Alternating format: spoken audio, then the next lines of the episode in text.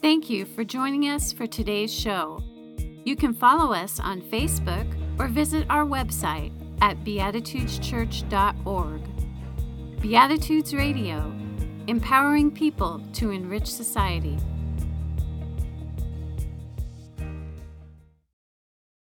Today's scripture reading is twofold. The first comes from the Christian tradition, and the second from the Hindu tradition.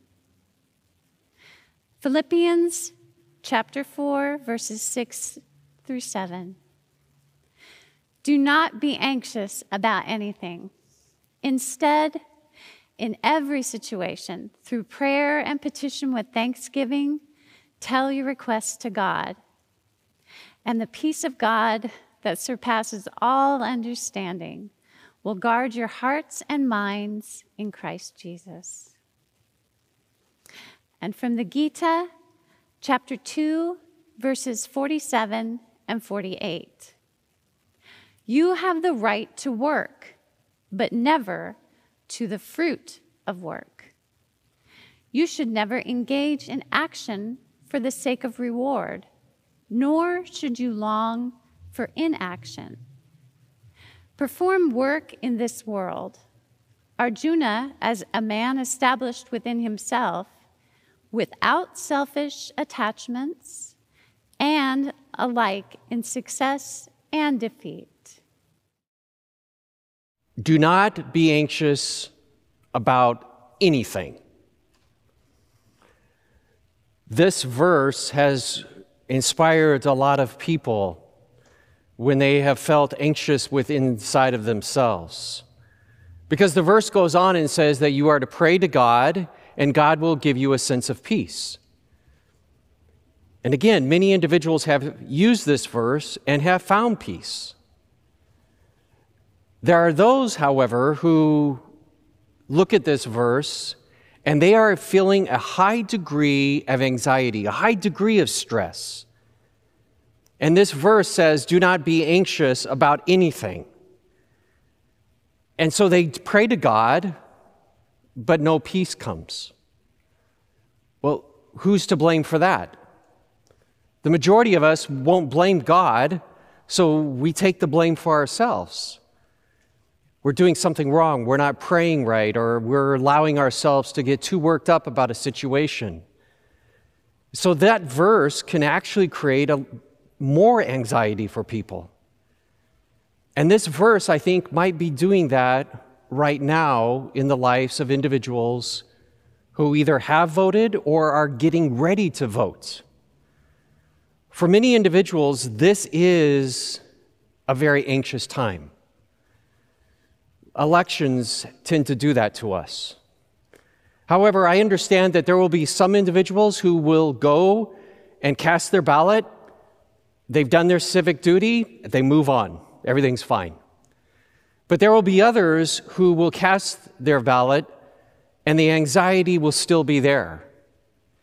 And the reason why these individuals have a hard time letting go of that anxiety and taking this verse and its admonition to not be anxious about anything is because they are emotionally attached to the outcome of their vote.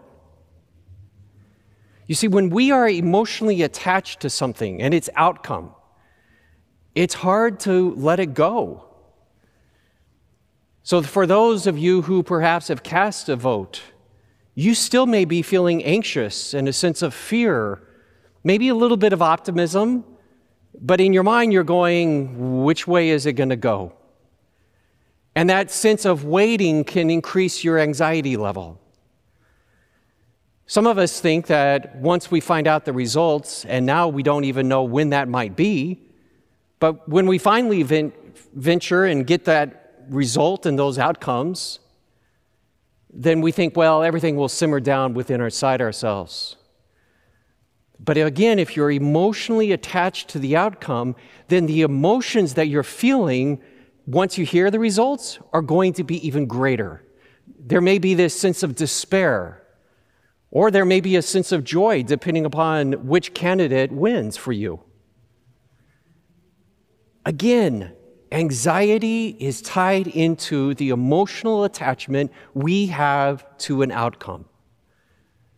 So we could say in this verse, do not be anxious about anything, or rephrasing it, do not be emotionally attached to the outcomes that are in life.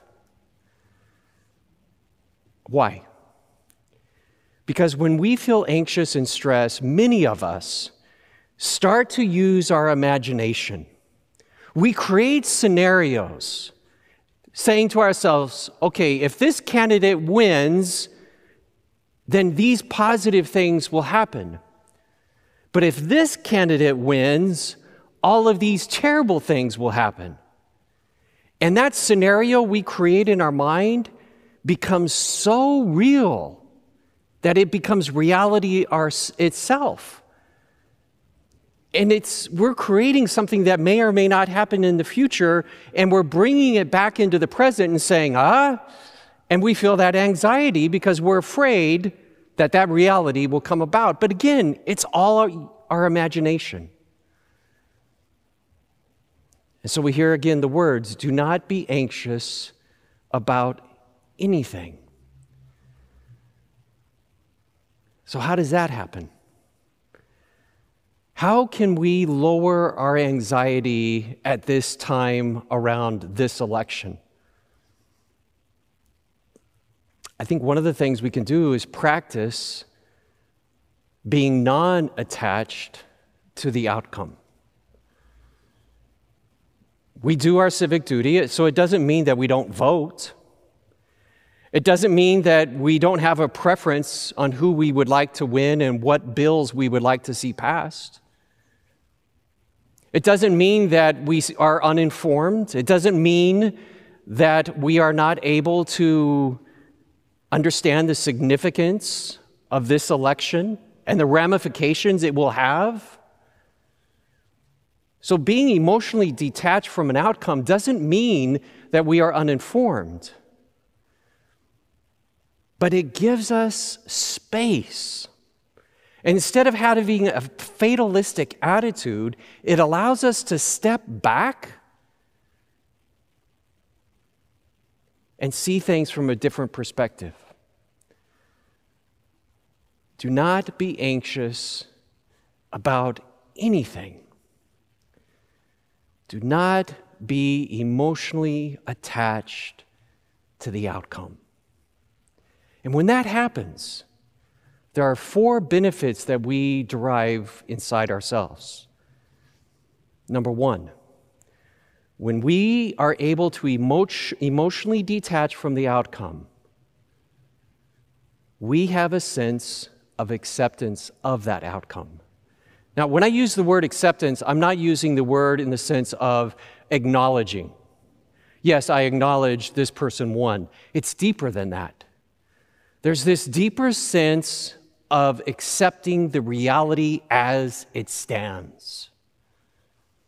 And when we can do that, when we can accept it, that enables us to be able to move forward. One of the greatest things that can happen in life that will cause us to be unanxious is just pure acceptance. And once we can accept the outcome, because we're not emotionally attached to it, then the second benefit that we derive is it creates within us a sense of security. I mean, I'm sorry, of curiosity.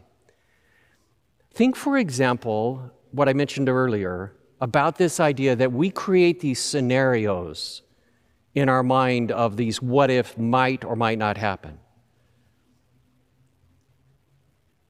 Well, if we can detach from the outcome, then those scenarios we've created in our imagination, they just fade away. And instead, we have genuine curiosity on how things might be.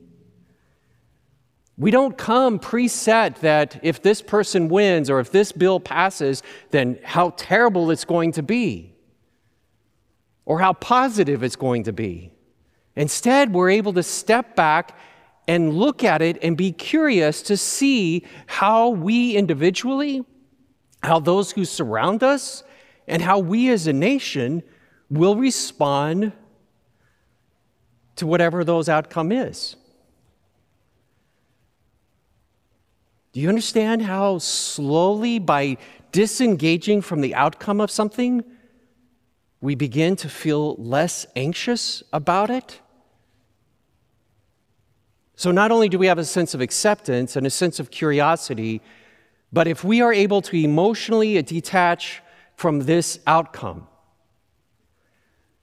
then we will find clarity.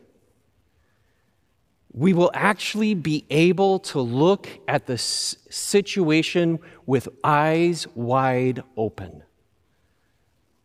As much as possible, we set aside our biases of what we think might be, and we see what is actually before us. I mean, right now, there's so much anxiety around appointing the next Supreme Court justice. And some people will say that this new justice will act in this way or they will act in that way.